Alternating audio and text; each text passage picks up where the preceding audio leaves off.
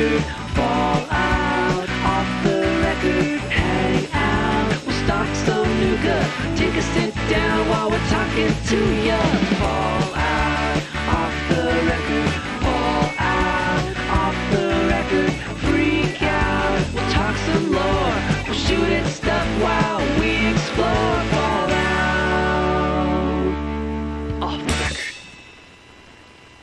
Well, hey everyone, and welcome to Fallout episode 51. Fallout off the record episode 51. and I want to start off by saying, Shaline, just stop the music because I think it's going in and out. Is anyway. it? Oh no, it sounds fine to me. Oh, does it? Okay, Yeah. then keep it going. Um, so that lo- that that is a great segue into what I'm about to say. So last week, uh, I wasn't going to be in town, so we were going to do a preliminary show. Uh, we were going to pre-record it and then just release it on iTunes and pop it up on YouTube. But um, yes, I'm getting to that in the chat of why I'm echoing. So last week, I went to go turn on my soundboard and it melted. It caught on fire. So It was the, show show, was- was literally. yes, it, the, the, one of the boards melted. So, we are using backup gear that Shaline has. So the audio quality is going to be bad.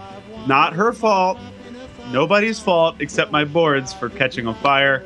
It's just problematic. So, um, I blame the Brotherhood of Steel. so I'm sorry, guys. It's going to be a little echoey, and it sucks because we have a guest tonight, um, and it's going to be a little goofy. But please bear with us. We're just asking you for the next maybe one or two weeks till my board gets fixed. Um, that you just bear with us. So we're to move on from that. Hopefully, you guys can look past the echo. Anyway, so tonight is episode 51, and we're to have guest Stephen Russell, uh, who was a voice actor for Thief, Elder Scrolls games, and you know various characters in uh, Fallout three and four. Was he in New Vegas, Shaline? I'm not sure. Were there any Mr. Handys in New Vegas? I can't recall. I don't think so. I don't think there were. Uh, So, um, anyway, he's going to be on later, but we have some things to get through before we get to that. So let's go ahead and get uh, through our ads. Tonight we are sponsored by tweakedaudio.com, though they're probably regretting it. If you are in the mood to buy some new headphones or earbuds, head over to tweakedaudio.com and enter our code off the record, which is all one word, at checkout once you pick out your awesome headphones or your whatever product it is you're buying from them. Enter our code off the record, which is all one word, at checkout to receive 30% off and free shipping worldwide. So yeah, head to aud- set yeah, head to tweakedaudio.com and enter our code there. We're also sponsored by audible.com. If you head to audibletrial.com slash quest gaming network and sign up for their free 30-day trial, you'll get a free audiobook of your choosing. And tonight Shaline recommends Assassin's Quest by Robin Hobb, which is the third in the Farseer trilogy, and I just finished that this week. And I was listening to it actually on Audible, um, and uh, it's really good narrator. I highly recommend this narrator. And I was just, uh, it was so sad at the end that I had to pull the car over because I was just crying. So, check out Assassin's Quest by Robin Hobb. So apparently it packs the feels. Yeah, you can download that for free when you sign up for a free 30-day trial at audibletrial.com slash questgamingnetwork. Or you can also become a patron of our show by going to patreon.com slash questgamingnetwork, signing up for one of our rewards there. You can also head to our website, questgamingnetwork.com, and clear your cookies. Then click on, click on our Amazon link and do your shopping through there. And uh, it doesn't cost any it doesn't cost you any extra. Amazon just slices off a little bit of that price and sends it our way. And also non financially, share us on your social media. Send us emails. Like, subscribe, retweet, and tell your friends about us. And it means a lot to us when you do that.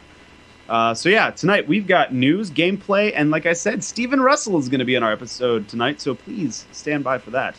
But let's go ahead and get into our news because we have a ton to get to. And uh, I don't know when this is going to go down. So I'm being yeah, and the power went out here earlier. The power Oh, went out, and I was I was working on show notes, and just blam, everything was gone. And I was like, "No, you have to stop." So hopefully the power doesn't go down. If you suddenly lose show, it's it's uh, it's nature. So, oh, are we doing news? I'm sorry. I'm I'm not used to doing this. I know. Shaline is running the entire show tonight. So. If you Um, like news, you're gonna love our next segment. What happened in the world of Fallout this week, Shaline? Well, Rick, it's actually the last two weeks um, since true. the podcast was on fire last week. Too much on fire, uh, in fact. So we're going to start out with Fallout Shelter launched in China on July 22nd for iOS. Bethesda united with Shanda Games to publish the game. That's the first time that they have partnered with a publisher in China. No word yet on whether the game will come to Android or PC. So that's some international goodness going on there. And PS4 players have been waiting on mods for over a month now. Um, and people have, perhaps rightly, been bombarding Bethesda with requests for updates on this situation. We do have some tweets from Pete Hines that seem to indicate that Bethesda is not entirely responsible for the silence on the subject. And I have quoted a few of them here for us. We continue to try and get an update so we can share something. We still haven't gotten one. We have explained to others so we can get, share, an update. So far, it hasn't worked. I'm not going to get into specifics. If I was able to have an open dialogue and explain what's up, I would have long ago. So it sounds like maybe Sony's kind of keeping the lid on on this mod situation and not letting Bethesda say everything that they would like to say. Yeah, and um, one thing I would like to point out, you know, before everyone starts hating on Bethesda, Sony has their proprietary systems. It it's not necessarily Bethesda's fault, and it's not necessarily Sony's fault. It's just like getting them to play nice together. So yeah. Patience is a virtue in this case, I believe. It will be a virtue. I'm running new mods on uh, my Fallout game, and it has changed everything. It's amazing. It's a bad situation, but it's the situation that is. I do wish that they were able to have a more open conversation with the consumer about this. I feel like having s- silence just sort of breeds contempt, you know? Everybody's imagining the worst possible thing. Mhm. Yeah. Yeah. So hopefully they get it sorted out quickly and efficiently because we've gotten a lot of tweets from you guys who are on PlayStation. You guys are really looking forward to mods, and man, when you get them, it'll be awesome. Mhm. Provided they work. I do believe that they will keep trying until until they get this thing sorted out. Yeah. They put out a Fallout Shelter infographic last week, uh, similar to the one we reported on several months ago. It was really cute, just a bunch of, of Fallout inform- Fallout Shelter information. More than 50 million overseers are playing the game, and 660 million, over 660 million babies have been born. 265 some odd million hours played.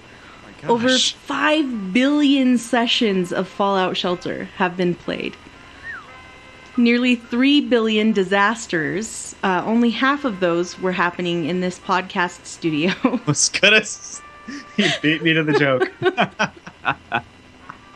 Nearly a billion rad roach infestations. It was enough rad roaches to wrap around the moon over 41 times. 30 million weapons crafted. 56 million pets adopted. And there were some more things if you'd like to look that up on Bethesda.net. It That's was awesome. pretty neat. Uh, sorry, I, I was thinking to myself, I was wishing my mic would or my camera would glitch out so I could pull the Back to the Future Max headroom. It just little did. It just did a little bit. Sorry. Ah, Oh, Rick. it's gonna be a great show. So here we've got. Uh, did you watch this Fallout Revelation video, Rick? I didn't even see anything about this at all. I, I had meant to send you this so that you could watch it before before we talked about it, but I Oh. forgot. So that's my bad. Fallout Revelation. It's a fan-made live-action TV series pilot that they've put on YouTube. Wow. It debuted at Comic Con. Uh, the channel is Mechanical Cake TV. Um, the props are really good. The props for this are are outstanding. In fact, I was very impressed by the detail in the show. The tone is good. Uh, it does it kind of has that Fallout feeling. It looks a bit more like Fallout 3 than Fallout 4.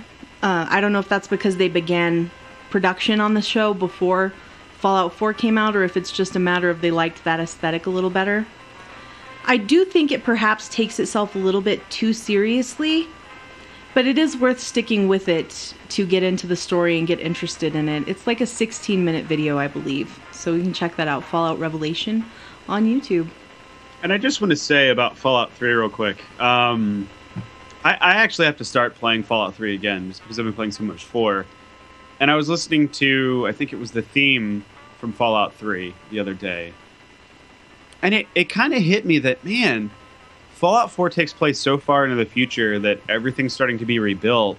And I miss a little bit of that everything's gone factor. And I have been so excited to get into Fallout 3 again and New Vegas just to feel that sense of there is no rebuilding yet. It's just desolate. It's you know dark and destruction destruction and um and it you know you go and listen to the soundtrack for Fallout 3 and man it just fits that bill so perfectly. Yeah. Uh, it's the only game where I've ever listened to the soundtrack and I go I want to play that game because of the soundtrack. That's neat. so yeah, I'm Yeah, I, definitely I, I get what you're saying. It's almost like there's too much hope in Fallout 4. Yes, yeah. I mean, uh, as as warranted in the world makes sense, but sometimes it's nice to go back and and like, you know, go back and sit back and go, ah, everything's destroyed. This is nice. What a soundbite there. Everything's destroyed. How nice. this is fine. Shall we move on? Yes. There's a here's your weekly Bethesda store update. They released a limited edition lithograph of the concept art with the the male sole survivor and Dogmeat sitting on the wing of the vertibird. It's a limited edition of 500 and this thing is freaking hot. It looks so good. It's awesome. It's a gorgeous piece of artwork. If Vendertron didn't, or sorry, I, I've been reading his thing in the chat room and it just came off my tongue. If Dogmeat didn't get me killed so many times, I would totally want a picture of him in my, on my wall. So, we've talked about Nuka Break quite a bit on this show. Nuka Break Tales from the Wasteland is a thing that's coming back. Um, Wayside Creations has partnered with Geek and Sundry for the release of Tales from the Wasteland. It will be a three episode series that will debut as part of Alpha Alpha Legendary Digital Network's new membership service later this year. Sorry for kind of tripping over that. I, I wrote that story a long time ago. Kickstarter rewards will be received as normal if you're somebody who supported Tales from the Wasteland on Kickstarter, but the entire series, uh, from the very beginning, Nuka Break Episode 1, will re air weekly on Geek and Sundry, starting with Episode 1 last week. So, Episode 2 released today. So, that's pretty neat if you'd like to take your time and, and watch Nuka Break all over again. I think it's totally worth it. It's a very good show.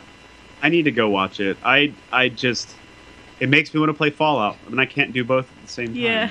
Why not? so. P- put it up on the other screen. It'll Because work. if I hear a laser rifle fire in the show, I'm like, ah! You know, I had uh, as my ringtone on my cell phone for text messages ED-E's fight song for a long time.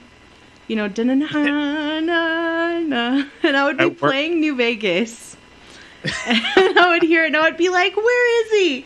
And there, there's nothing. it was just my phone. I was getting a text.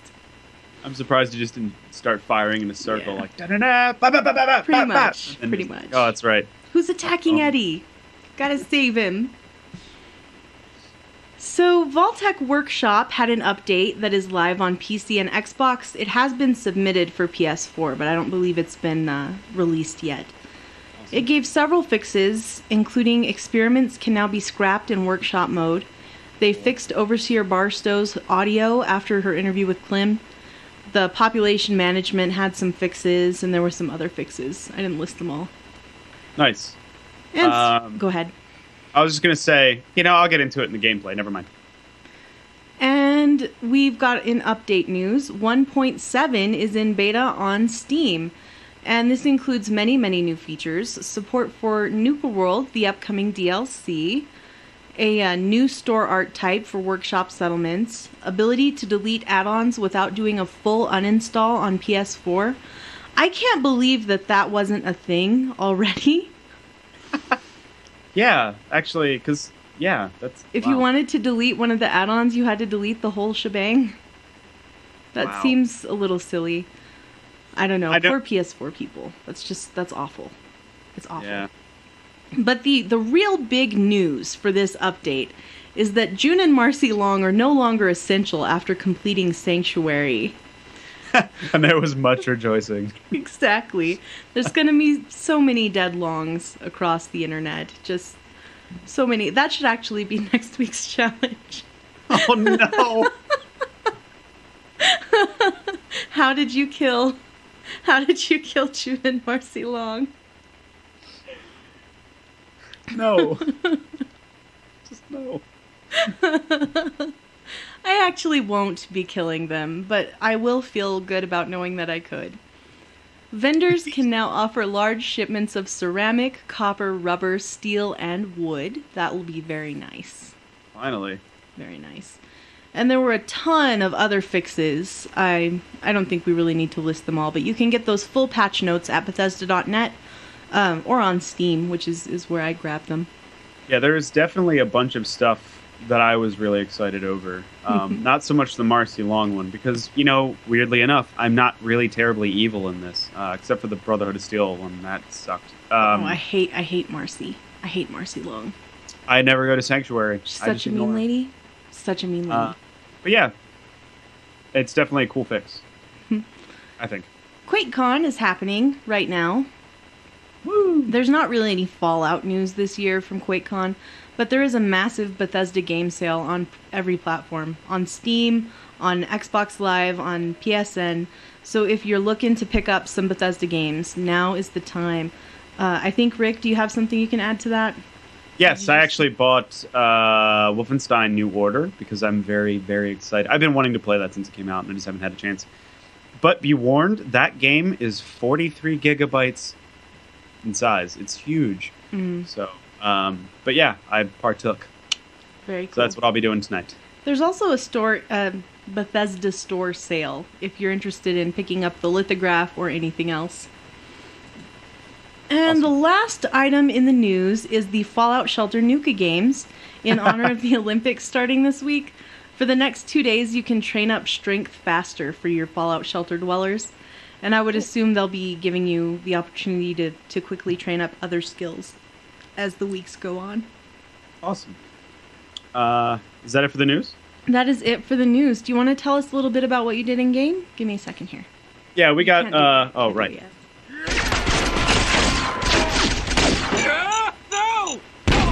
Okay, go ahead. All right, so uh, I'll take about five minutes, and then we'll do five minutes for you, just because want to. Stephen Russ will be on at seven thirty tonight. So yeah, uh, this week I played a heck of a lot more Fallout Four, in building my settlement, and I got MacCready's perk finally. So I decided to hang out with Hancock, and I got his perks. Um, he did not die from that overdose thing or whatever. And I was getting a little bored of Fallout 4, and I wasn't quite sure what I wanted to do. And settlement building was getting tedious, and um, the the workshop DLC just wasn't as inviting as I was hoping it would have been. It it just was kind of boring and more of the same thing. So I kind of put some stuff in the vault and then left. Um, and uh, we're and yeah, so I decided to finally install some mods, and I installed a bunch of visual mods. Um, and actually, I'll let you know what they are because they are really cool. So if you're into modding, you can put these mods on, and they're amazing. So I have seven armor mods. So I put the Armorsmith expe- extended mod on there, which requires another parent mod.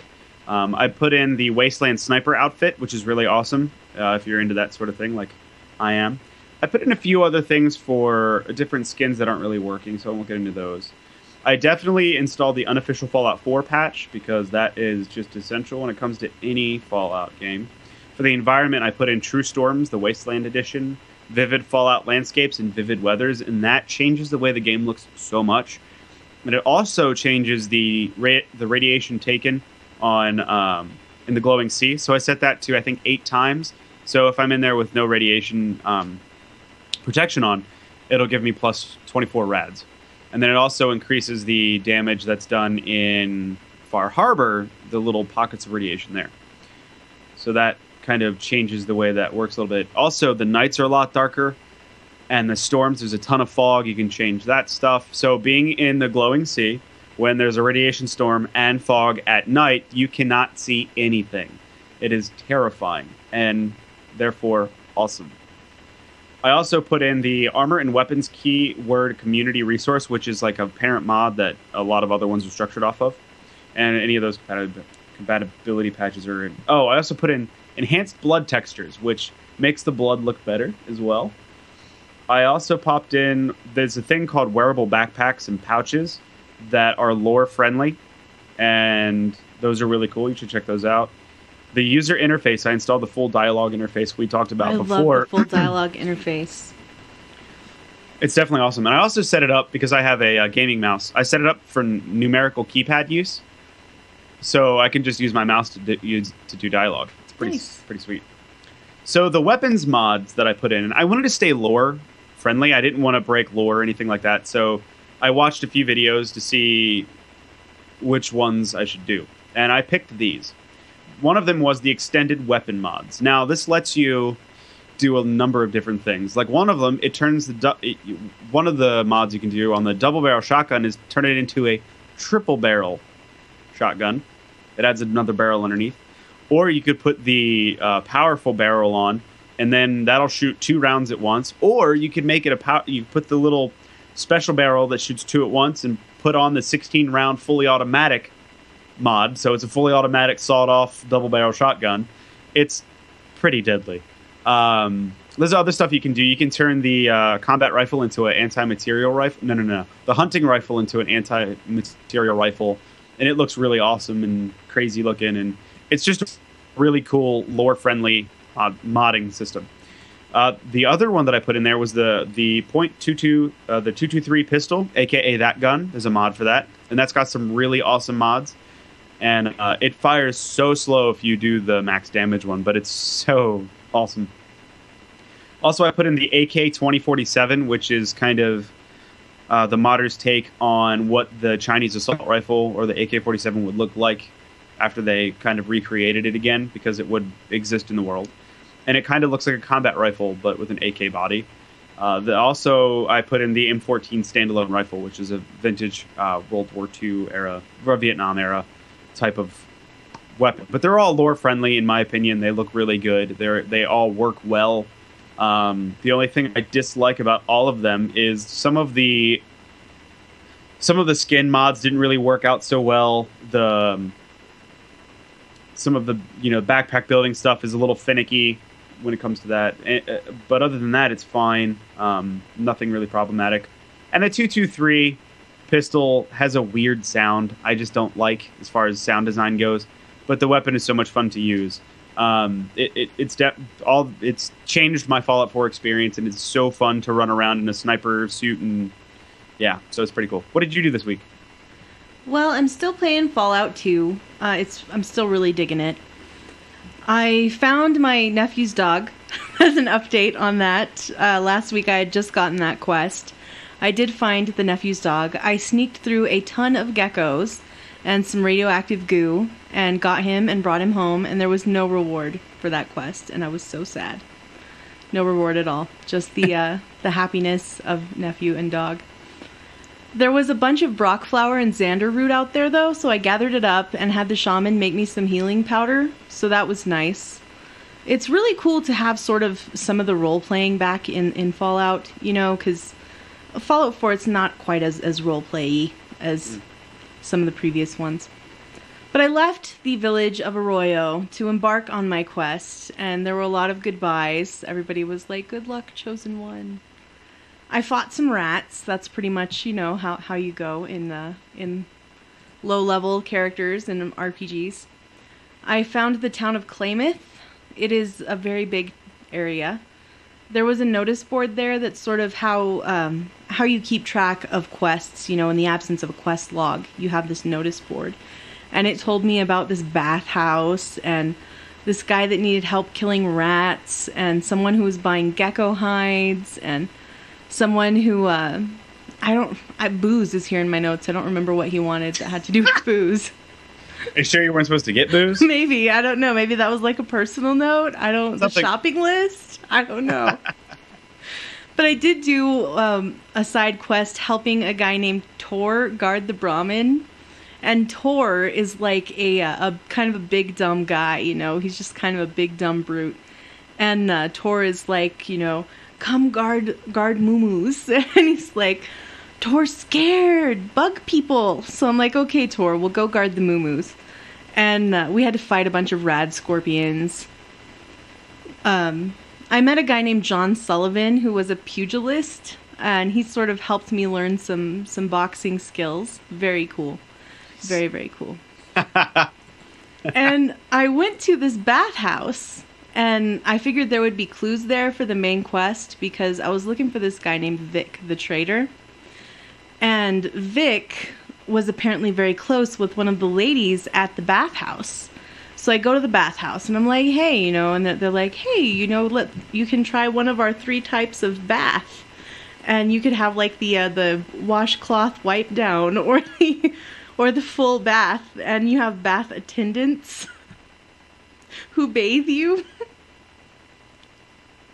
So I spent all my bottle caps on, on the deluxe bath, and uh, and learned about um, the location of Vic the Trader, and uh, yeah, now I have no caps because I spent it all on a bath with a, uh, a talented bathhouse attendant, and it was really it was cool. It was really fun to have some some role playing. You know, it was fun. I enjoyed Fallout 2. so, shall we? Uh, What? Shall we give uh, give our guest a call or? Well, it's 28. We'll we'll be fine. Let's go. Can we recap the uh, challenge real quick? Oh, we don't have the we don't have the screenshots. I know, but we can go over what Okay. happened. And Last week's challenge was to uh, submit your favorite Fallout Easter egg, and 87 million of you submitted screenshots. We have enough screenshots to wrap around the moon, and uh, they get a lot of. it was glorious. It was so lovely just seeing these funny, happy, you know, things. Uh, so thanks for submitting. Mhm. And we've got the ones that we have here in the notes. We've got from Tasman 14622, the Your Special book from Fallout 3 and Fallout 4. From Terrence Ryan 33, and we also had a screenshot of the same thing from Jay Kelly 7379. The two monkeys in Automatron playing video games. And Yeah, one of them said like there's Rick and Shaline, you know, playing some playing some games. I, I think I'm definitely I'm definitely the cymbals monkey and you're Jangles. Oh, thanks. Code Pony sent a Fallout Equestria Easter egg, uh, which was pretty funny. Um, that was sort of a quote from the the Sole Survivor. What? No sunshine and rainbows? Next, you're gonna tell me I'm not getting a pony. What's what's that from? Fallout Equestria was a uh, like a a Fallout My Little Pony mashup. Oh, Yeah. From Stephen Kilhauer, we have in Fallout New Vegas the building that says Romanes eunt Domus. That's the uh, the Monty Python reference. It's supposed to be Romans go home, but it, instead it's like Romans home go. I don't recall, but it's incorrect Latin. From the Sensual Beast, and um, may I say that I love how everybody's watermarking their challenge entries now. Everybody's oh, it's so much more that. convenient for you.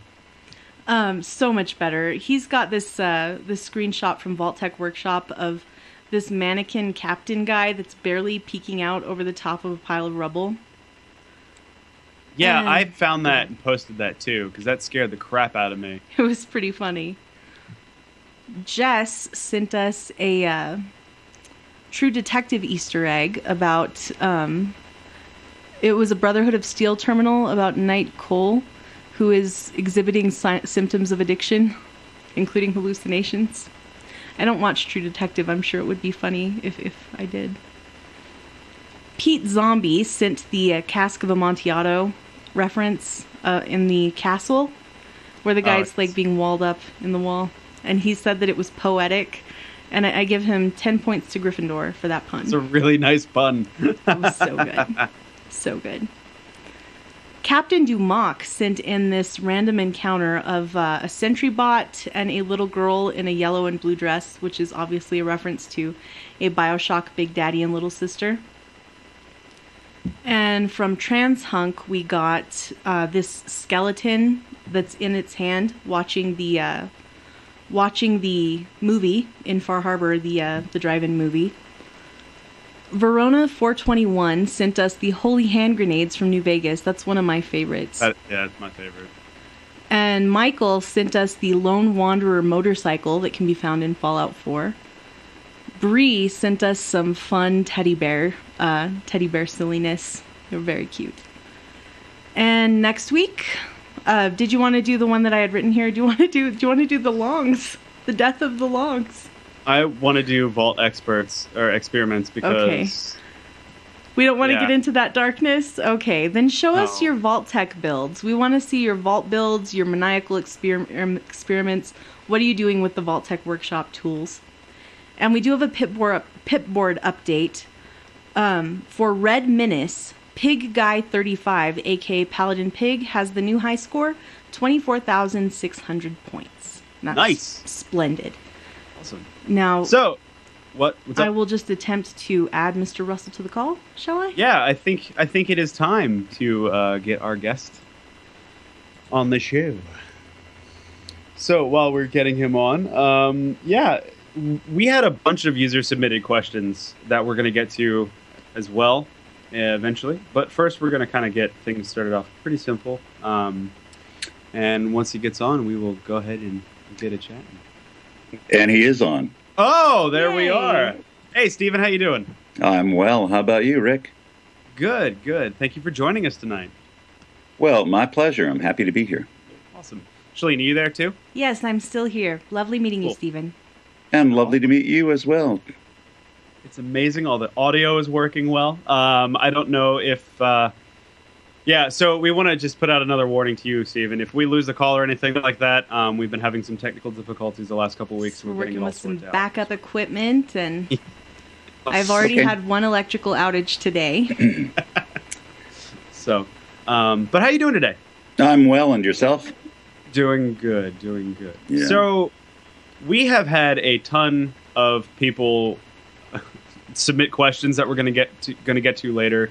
They've all of all of our listeners have been really excited to have you on. So, we're just going to go ahead and get started. And like I said, you know, just kind of conversational. But one of the things that I was looking at because I did some research, IMDb, that sort of thing, and you're actually an actor too. It seems. Yeah, I think I think like a lot of people who got into voice acting, um, we we come at it from just a pure acting perspective. I, I, I suspect that most of us, uh, particularly those of us who are slightly older, never really intended to be voice actors per se. We just wanted to be actors, and uh, when you're trying to pursue this kind of work, you pretty much take anything that comes along, even things that you didn't even imagine existed back when you started doing the work. And so, so I guess the acting came first. Then the, the voiceover came second. yeah, well, there were kind of uh, concurrent um, things that um, I, I started. I actually started uh, voice acting in 1997 for games, but prior to that, I had been doing a lot of radio work and actually even some radio theater, uh, hosting a um, folk music program on first a non commercial, then a commercial station, and then doing a lot of just kind of the bread and butter work of voiceover people, commercials and industrials and narrations and uh, I have a Sky show on, I think it's the Queen Elizabeth II that I narrated. Um, I'm in the Wright Brothers Museum in Dayton, Ohio.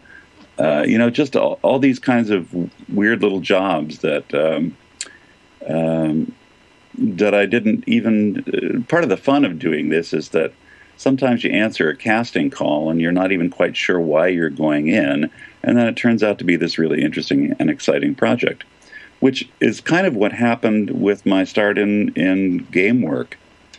And, Um, yeah, how did that come about? Well, in 1997, a casting agent in Boston contacted me about a job for something, and I wasn't really very clear about what what I was going in for, but it was some kind of interactive thing that would involve uh, a spy who had a Scottish accent.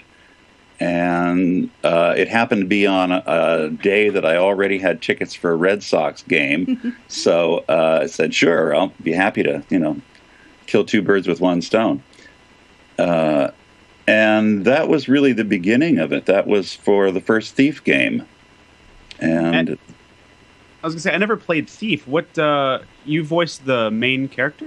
that's right. the The protagonist Garrett, who uh, was a really interesting character to voice, very very emotionally complex, uh, kind of snarky, uh, world weary. Um, he's he's uh, he was a lot of fun, and So- people seemed to like him, and they kept asking me back, so I kept doing him for a number of iterations of the game. Awesome. Yeah, I I had seen that you were I think on Thief and Thief Two, I believe, Mm-hmm. And Thief Three. and Thief Three. See, I don't I didn't even know there was a third Thief. I missed that era of PC gaming um, Uh-huh. myself. But how did it go? Like your first, you know, walking into your first video gig like that, or like acting as a character in a game setting. I'm sure that's different than doing like radio narration.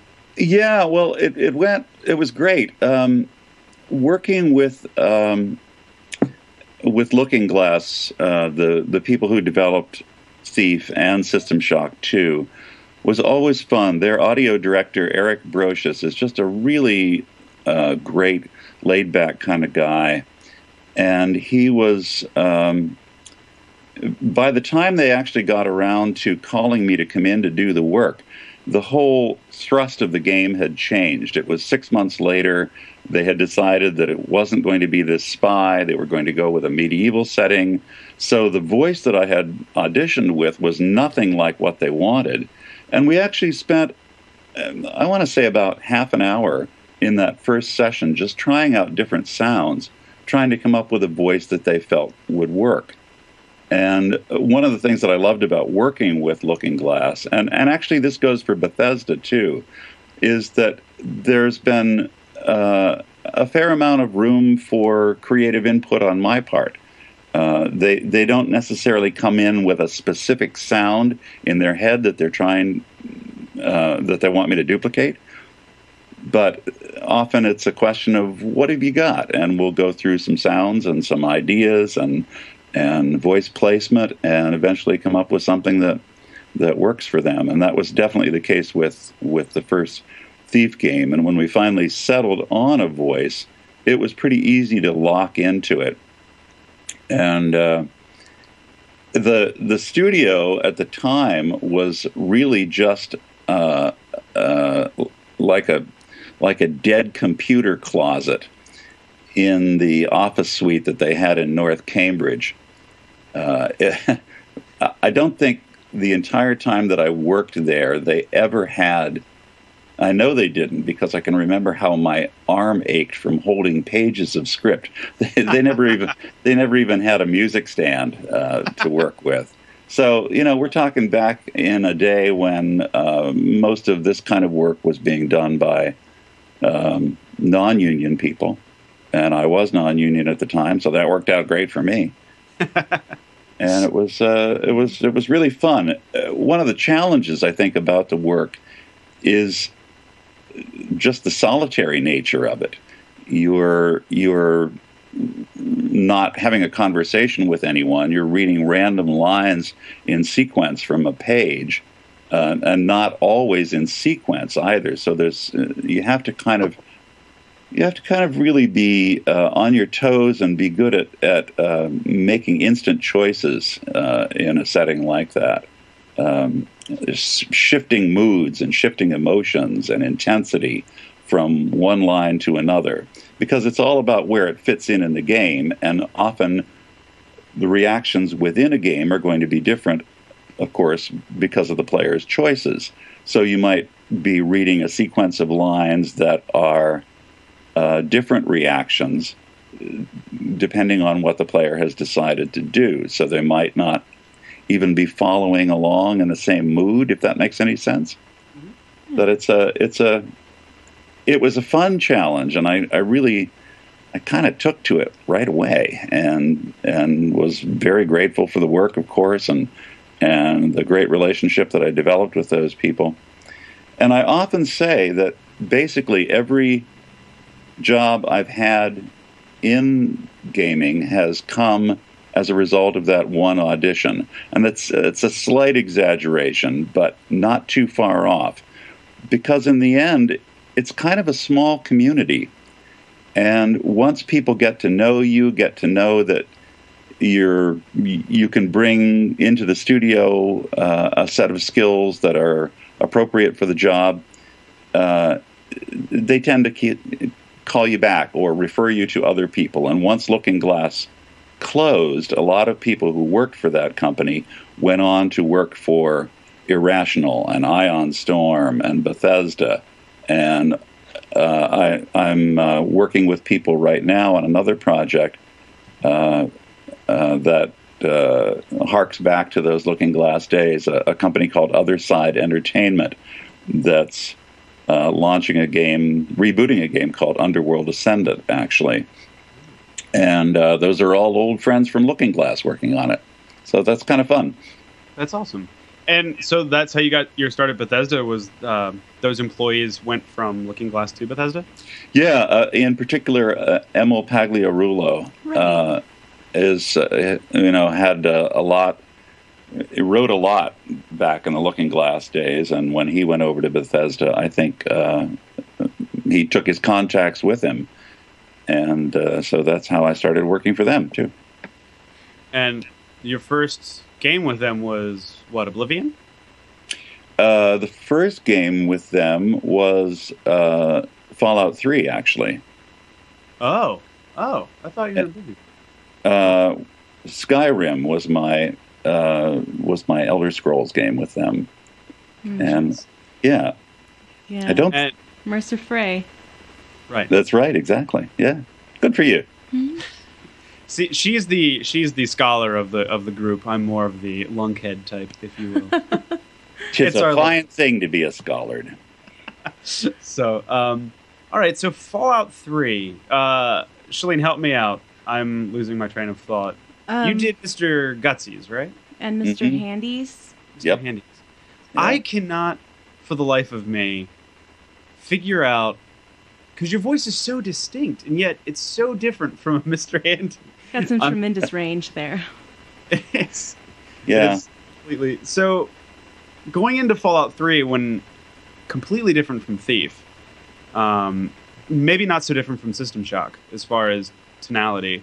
Uh, what was that like when they came to you? Like, so we're gonna we're gonna do a game where everything is destroyed and dead, and you have to be a cheerful robot, a snarky well, British robot. yeah, the thing that I love about voicing that character and uh, Codsworth as well uh, is um, the writing is just so funny, mm-hmm. and the biggest challenge, honestly, about it was just keeping a straight face because you have to un- have to understand. Sometimes, often when I go in the studio, I'm seeing the lines for the first time that day, and uh, so I, I, don't even have that moment of being able to uh, look at it at home and you know get my little personal chuckles out of the way before I get in front of a microphone with it. And uh, so there were many takes that were ruined just because it was such a good joke. that's that's lots of fun. Now, did you get a chance to play Fallout 3 after it was completed and stuff, or are you not a gamer? You know, I don't get a, much of an opportunity to play games just because it seems like uh, I I have um, I have a lot of work in other areas too, and it, I wish I could say that I did because I'm I'm just always working. I'm a writer as well, and uh, it seems like all my free time is generally spent researching a project or thinking about a project and reading for that project too. Uh, so uh, that's that's kind of what I do in my spare time is read.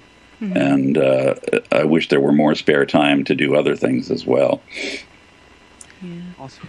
So, um, go ahead, Swing. It's been a, lo- a while since Fallout 3. What was it like to reprise that character of the Mr. Handy and the Mr. Gutsy robots after all these years? Shockingly easy. It, it's it's he's one of those characters that lives inside me. that just sort of pops out every now and again, and uh, it, he's so fun to do that uh, it, we uh, I, really didn't have that much trouble getting back to him. Yeah, I think you were probably the most characters in Fallout 4 uh, of any actor, with all of those robots plus Nick and the, and then Dima. Uh huh. So, Well, and that was an, uh, another great challenge as well, coming up with yet another completely distinctive voice for Dima. And uh, that took a few back and forths. Uh, we were, again, uh, trying out various sounds and, and pitches. And, you know, it's all about, um, especially when you've been doing multiple voices already in a game and in a series, it's trying to find that place that is uh, original, that's unique, that that doesn't echo uh, something else that you've done. And yet, for that particular task, the uh, the job was to find a voice that was different from Nick's, but at the same time had elements of Nick in it, so that the relationship would be clear. Uh, so that was a wonderful, fascinating challenge, and and uh, really relished it.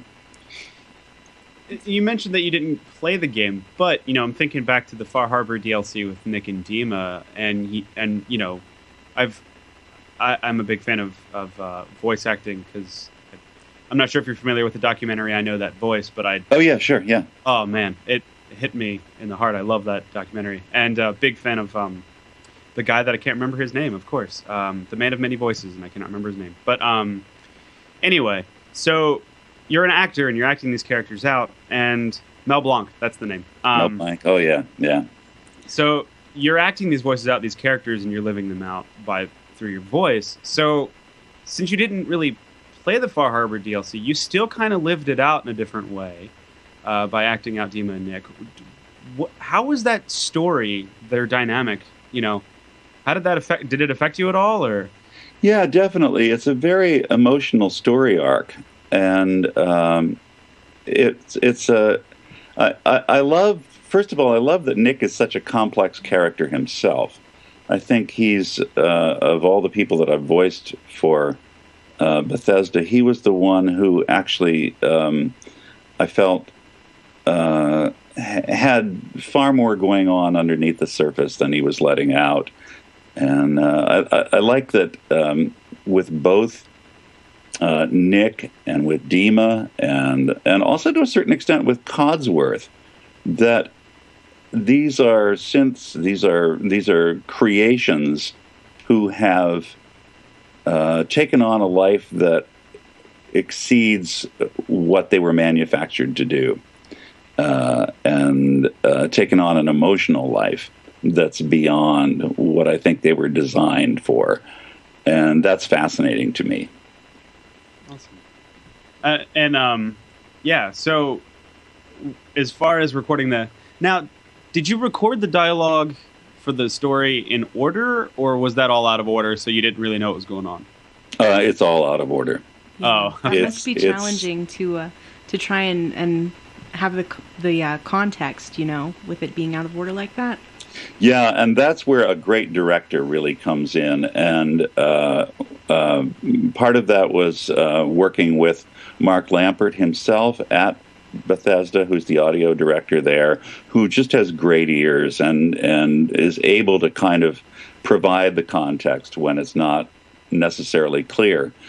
And uh, Wes Gleason, who I was really uh, thrilled to work with on on that project, and uh, it was uh, just uh, just pure pleasure working on those things. They they both have such uh, complete, intricate knowledge of the game, even going into a recording uh, session, that they're they're able to um, they're able to fill in those gaps for me. That's awesome. Yeah, that would be a big help, especially when one of the endings in Far Harbor, where Dima is sadly uh, killed. Yeah. Yeah. Not having was- context for that must like would have Yeah. been difficult, I would imagine. Yeah, yeah, and that was a, a sad thing to you know come to as well. That Uh, ending I broke do- my heart, could- man. Yeah, I do get attached to these characters too. Yeah, I could Mhm. imagine. Um, you're living them out in a very intimate way, Yep, absolutely. So and it's also kind of go uh, ahead. you know think you go ahead, Shaline. Sorry, Rick. Go ahead. No, it's the Scoopy connection. Go ahead. I was just going to say that Codsworth had a ton of heart in this game, and part of that was all how he could say your name. What was it like recording all those names? well, actually, that was one of the biggest challenges I've ever had, uh, simply because it's it's very easy when doing something like that to fall into a kind of rhythm and just kind of uh, go with a pattern and and lose the sense of it. So you you constantly have to be sort of reminding yourself. This is the first time that anybody might be hearing this name. This has to be as fresh and original and as uh, you know. Codsworth got that has that has that uh, cheery greeting when he says your name, and everyone had to be just as cheery as the one before. Yeah, So that really made it special for a lot of people. Yeah, and and I heard that over and over again from folks, and that really that really meant a lot to me. I would hate to think that anybody's name got less uh, intensity, uh, less fun than anyone else's. You know, I just uh, was thinking about that in some of the uh, joke names that they put in there of the the mental switch you'd have to flip for that. Um, Yeah, that was yeah that that was definitely another case where uh, uh, hilarity ensued in the studio. were there were there names, uh, joke names that did not make the cut? No, Oh, everything everything they gave me is in there. Wow. Oh, cool. That's awesome. So, Yep. where, what are some things that may have happened in the studio that didn't necessarily make the cut, if any, um, or is was the, or does that stand for everything they gave you's in there? Uh, everything they gave me is in there. I don't Oh, wow. recall anything that. Um, yeah, no, it's it's it's. By the time you know, the thing about um my end of of this work is that by the time it gets to me, the game has been pretty well thought through. So uh, there's not a lot of editing that happens afterwards. There's not a lot of stuff that gets left on the cutting room floor. Uh, it's it's. Uh, I'm I'm usually the last link in the chain, or the next to the last link in the chain, anyway. And when did you actually start working on Fallout 4? Oh, gee, um, I want to say it was it was pretty soon after Skyrim came out. I want to say like twenty end of 2013, somewhere in there. That, You know, I, I don't honestly remember. Well, no, I was curious because what you're saying, like, you know, you're, yeah, you're one of your, you know, the the VO recording step is is soon to the end, and that being three years before the game released. That's what I was just trying to think of in my head. That's uh, insane amount of. Yeah, and there there will be some preliminary sessions usually when we're just kind of trying out voices and sounds, and uh, but but you know by the time we got around to doing the names, uh, that was that was all set in stone already. That's awesome. Now, Shaline is a big fan of Dishonored. Yes, I was just going to pop in and bring that up. Okay. I love Dishonored, uh, and I'm, I'm very excited for Dishonored too. Um, have you already done those lines, or are you working yep. on them now? That recording's all finished. Yeah. okay. Well, for the most part, I shouldn't I shouldn't say all finished. Mhm. Uh, I have done a lot of work on it. There may be more to come. I'm not sure. That's great. I Yeah. uh, I was very nervous about ha- the change to a voiced protagonist, and I felt a lot better about it when I found out it was you because you've done so well in, in games that I've enjoyed previously. Um, so what what was it like giving Corvo a voice? Um, it was interesting. It was a challenge, uh, and and I think probably um, the the biggest challenge of it for me was kind of honoring what had gone on before, too, honoring the dishonor that had gone on before, mm-hmm. uh, and you know, I, I'm sure that there will probably be people out there that say, "Oh, no, that's that is he doesn't sound like that," um, but. Uh, to me, given the artwork, given what I knew about the character, again, I was working with Wes Gleason on those sessions, and he's such a fabulous director. It and and we had Todd Howard in this, or, or, or I'm blanking on his name right now. Uh, we had Harvey Smith with us for many of the sessions too, rather. Uh, and Harvey knows that character inside and out. And when I came out of the first session and Harvey said, Yeah, that's our guy, I thought, okay, I can relax about this now. That's great. I'm so excited to hear it. Yeah. Yep. Yep. Keep going, Shelley. Not. Um, no, that was all I really had for that. Oh, I wasn't sure. um, uh, yeah. So I think, uh, I think we have a bunch of listener questions to get to. We do. Okay. We have a ton of listener questions. Yeah, so we let's do. start out with this one from Vendor. I just looked through the list for the first time. this is from Vendertron. First of all, congratulations on your award nomination. Second of all, you've done, I think, the most voices of any other voice actor in Fallout 4, Valentine and Codsworth being the most notable. How is it for you? How is it for you for Fallout 4 and the other contracts you've done where you learn about the character, voice their dialogue, and then see how gamers and the community perceive your character once the game is released? Do you think that the voice and tone significantly influence a gamer's perception of the character? Oh, well, of course, I'm going to say yes, that they significantly influence the gamers. yeah, absolutely. Yeah. Well, where would you be without it? I mean, it wouldn't even be a game. Uh, yeah, no, it's, it's, uh, I'm, I'm, uh, I'm fascinated to see fan reactions to a character that I've had a chance to voice. And, particularly someone like Nick, someone like Codsworth, where um, it's somebody I do get attached to as well. After the first round of recording sessions for Nick Valentine, um, Mark Lampert came back to me and he said, You know, the buzz in the office about this voice and this character is really great.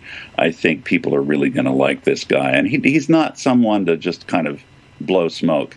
So uh, when he says something like that, I thought, wow, that's this this bodes well for this character, and indeed, he did turn out to be somebody that that people seem to really like. So uh, I was delighted that uh, that we got the reaction that we did. That's great. I have another question from Bain Hammond. Did you ever think that after almost five years, Skyrim would still be this popular? Does it amaze you that other open world RPGs are still being compared to Skyrim and Fallout? Not really.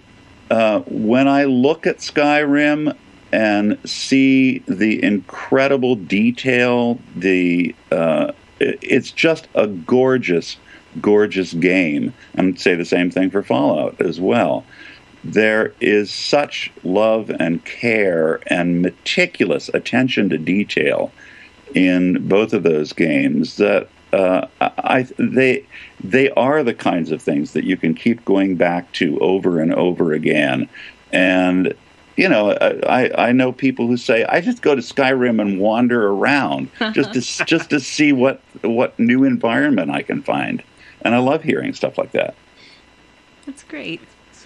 Jeffrey Tilson, aka Mike the Liar, asks How big of a difference was it voicing Mercer Frey to Nick Valentine and Codsworth? Well, I like to think that every character is is unique. Every character is a is a separate creation, but um, you know, even the great Mel Blanc, you can hear traces of one character bleeding over into another sometimes. So, and and I'm uh, uh, I, I revere Mel Blanc like no one else, and it's you've only got you've only got one set of equipment, so eventually there's going to be some some voices that sound similar. Yeah.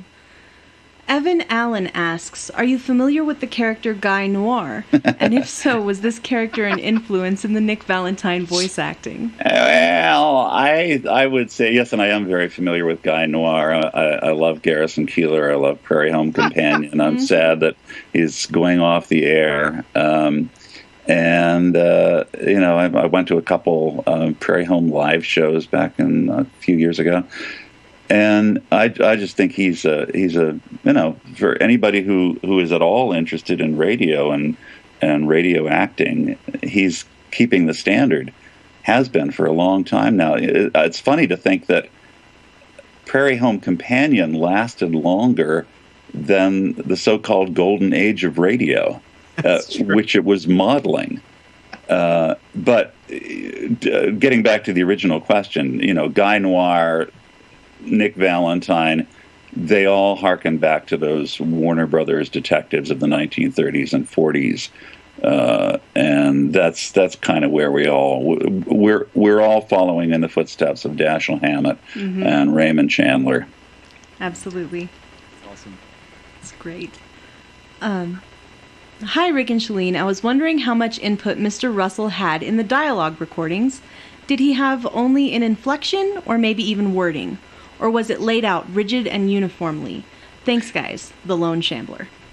Okay. Uh, well, that kind of uh, goes back to what we were talking about a little bit earlier that there's not a whole lot of room, but one of the things that I do love about working for Bethesda, uh, and uh, and this was true back in the Looking Glass days too, working on Thief and System Shock too there's a lot of there there is more room for improvisation there than than uh, uh, I might get in in other instances, and they trust me enough to uh, sometimes just kind of let me go on, particularly if it's a line that doesn't have a definite ending that they've already written an ellipsis at the end of it and they just kind of want a sense of, you know, Codsworth is walking out of a room, and he's just trailing on. He's going to say something else, and he's walking out. I don't know, and I might as well do this. Oh, look at that rhododendron! It needs dusting, doesn't it?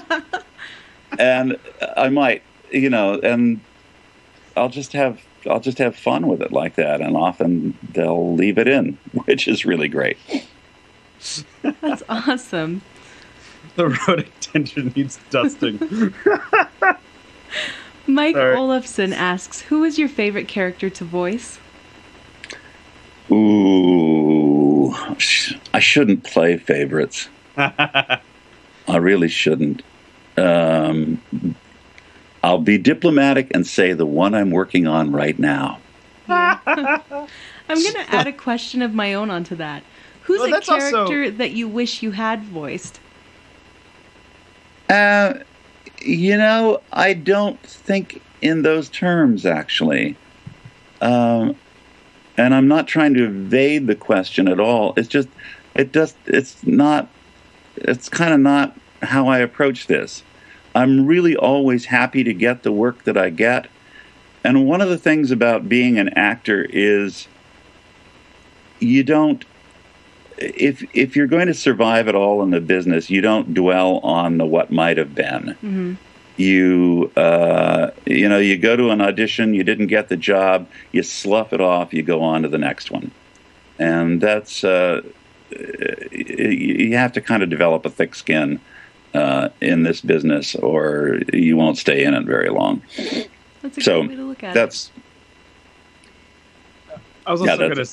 I was gonna say that uh, the answer you gave to your favorite character voice is a perfect answer to the question, which kid is your favorite? So, yes, exactly. Oh, I love all my children the same. oh, I was going with the, the one I'm working on now. All right. So, uh, Tanner Yadell, you want to? Oh, actually, no, no, no. There was a question in the chat room. Now that I think about it, um, somebody asked how long did it take to record all the voice, uh, all the names for uh, Codsworth? That was oh man. From, I can't remember, but it was it was a good day's work. It was um, it was well, there were around a thousand in the initial session, and I want to say that ran about three hours. Nice. Wow. Um, with Awesome. with you know a break every every hour or so for five minutes. Uh, That was- yeah, And that question was from Satiric Thrower Downfall. So I just want to make sure that uh, he knows we asked that. So we're Cool. going to pick up from Tanner Yadel, actually. Yadel. I can't pronounce names. You want to read that one, Shaline? Yes. Did you intentionally give Valentine a similar voice to Mercer Fry, or did that just happen to be your universal gritty manly man voice? Thanks a lot, Tanner. uh, y- yeah, you know, as I say, uh, I've just got one set of equipment, and sometimes there's some bleed. Yep. Sometimes it sometimes it shades over into something else. So, nothing. Is, I, I never intended for one character to sound. I never intend for one character to sound anything like any other character that I that I do. But uh, it's going to happen. Yeah, that's that's unavoidable. I would think. So we've got some questions from Joseph Tao. He asks, uh, "Who do you dream of working with, either voice director or voice actor? Andrea Romano, Mark Hamill, Kevin Conroy, John DiMaggio, etc." Sure, all of the above.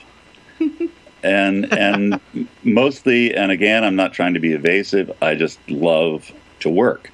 And uh, any opportunity that I can and to work with great folks like that would be uh, would be awesome. And we've got a question from the chat room, Eternal Light 55.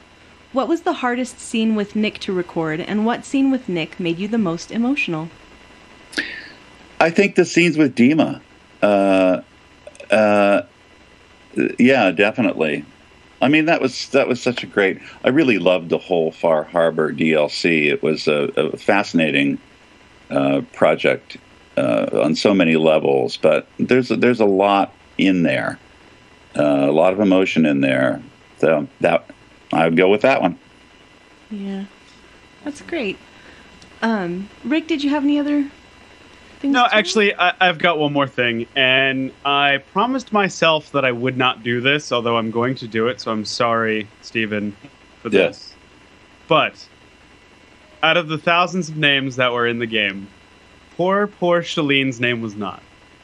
So there's a friend of ours who's actually working on a mod where we're going to be radio hosts inside of it. And would it be too much to ask if you could say her name now so we can pop it in? How about I? How about I do this? How about I check with my friends at Bethesda, and I promise you, if they clear it, because I just want to always be careful about this, uh, I'll be more than happy to get back in touch with you, Shaline, and and make that recording. I think that's the coolest thing ever. That's Okay. very awesome. kind of you. Awesome. All right. But that's uh, that's yeah, that's everything um, that I have. Thank you so so much for coming in and hanging out with us for for a good half an hour or so. Well, it was nothing but fun, and thank you for the great show that you do. I really enjoyed listening to it, and it was fun to be part of it. Thanks. Thanks. Is there anything else that you'd like to share? Any any questions Oh. you wish we had asked or Uh, Yeah. I was going to ask if you could plug anything that if you there was anything you could plug. Uh, I don't know if there's any. Well, Uh, about, just or- just going back to Dishonored 2, that is going to be awesome. And so everyone should buy that as soon as it comes out in November. I'm also working, as I said, on this game, Underworld Ascendant, for uh, Other Side Entertainment. And I'm working on an amazing game, just started working on this actually, called Zed, that is being created by uh, the man who made Myst. If you can remember Oh, back to that game yeah. And I'm really excited about that project too. So look for all of those coming up to a store, Steam, whatever near you. Awesome. That that that sounds amazing. And the chat room is going crazy with saying thank you um, for showing up. Like you know, they're saying thank you for being amazing. Thank you for being so sweet. They they're also happy that you came out and talked to them. And You know what? Part of the fun about doing this has been the Fallout fans are just the greatest people. They have They been are. they have been so nice, and uh, the response that I've gotten for this work has been incredible. So my thanks back to them tenfold. awesome, great. Thank you so much for joining us tonight. My pleasure, Rick. Thank you so Take much. Take care, Shaline. All right. Um, so yeah, that's that's it for our show. Thank you guys for joining us tonight. Shaline, do you have anything else to end on? We have a few announcements for you. Next week, we have another exciting guest, Obsidian's Josh Sawyer, who was the director and lead designer for Fallout New Vegas. So send your questions. More questions. Yeah. It's gonna be great. Um, yeah, I'm excited for that interview too. Uh, two two awesome shows in a row. This is gonna be great. Yeah, very Uh, excited. And I also have some We Happy Few Let's Plays up on YouTube recently. Uh, I believe there's three episodes of that up. You can check those out on our YouTube channel. And I did a, another Forrest Gump stream last week. If you uh, only only listen to the audio, you can find that on the YouTube. Um, since we weren't able to record a show, I did a, a Fallout 4 Let's Play. Yeah, thank you for thank you for that. So yeah, this that's it. That's all I have for announcements. Uh, do you want to go through the? Uh, I I do. I was modding. I was modding the chat room. So anyway, you can tweet at the show at Fallout OTR, and um, don't forget to send those questions for Josh Sawyer next week. You can tweet at me at Rick McVick, and you can tweet at Shaline at Shaline L. And also, you can tweet at uh, Stephen at Stephen the Voice on Twitter if you want to follow him there. And again, tell him, you know, thank you for checking out our show um, and that sort of thing. You can check us out on Facebook at facebook.com slash falloutotr and facebook.com slash groups slash falloutotr. You can also email the show at falloutotr at gmail.com. Like this video and subscribe to our YouTube channel. Leave us a comment if you'd like at youtube.com slash quest gaming network and sign up for the alerts there to be alerted when we go live and other shows as well. You can find our show on iTunes or Stitcher Radio or other podcast aggregates. And you can leave us a review on iTunes specifically if you'd like. We have a few five star reviewer shout outs this week. Uh, and that is Chieftain LL92 from AU, or Australia. Man, AU. From Gold. solid gold. Solid gold. Have you have you ever had that conversation with Deacon? Like, I think it's at the end of the game, and he says like, some old dusty philosopher said that, you know, people were were like metals, and you, my friend, are solid gold. no, I haven't had. I really so wish they added in that like harm, harmony from like Gold Gold member from like Solid Gold. um, and then uh, Cobra Death Squad. Oh, that's an awesome name. And then Oh Canada from the UK. That's so funny. I didn't even notice that.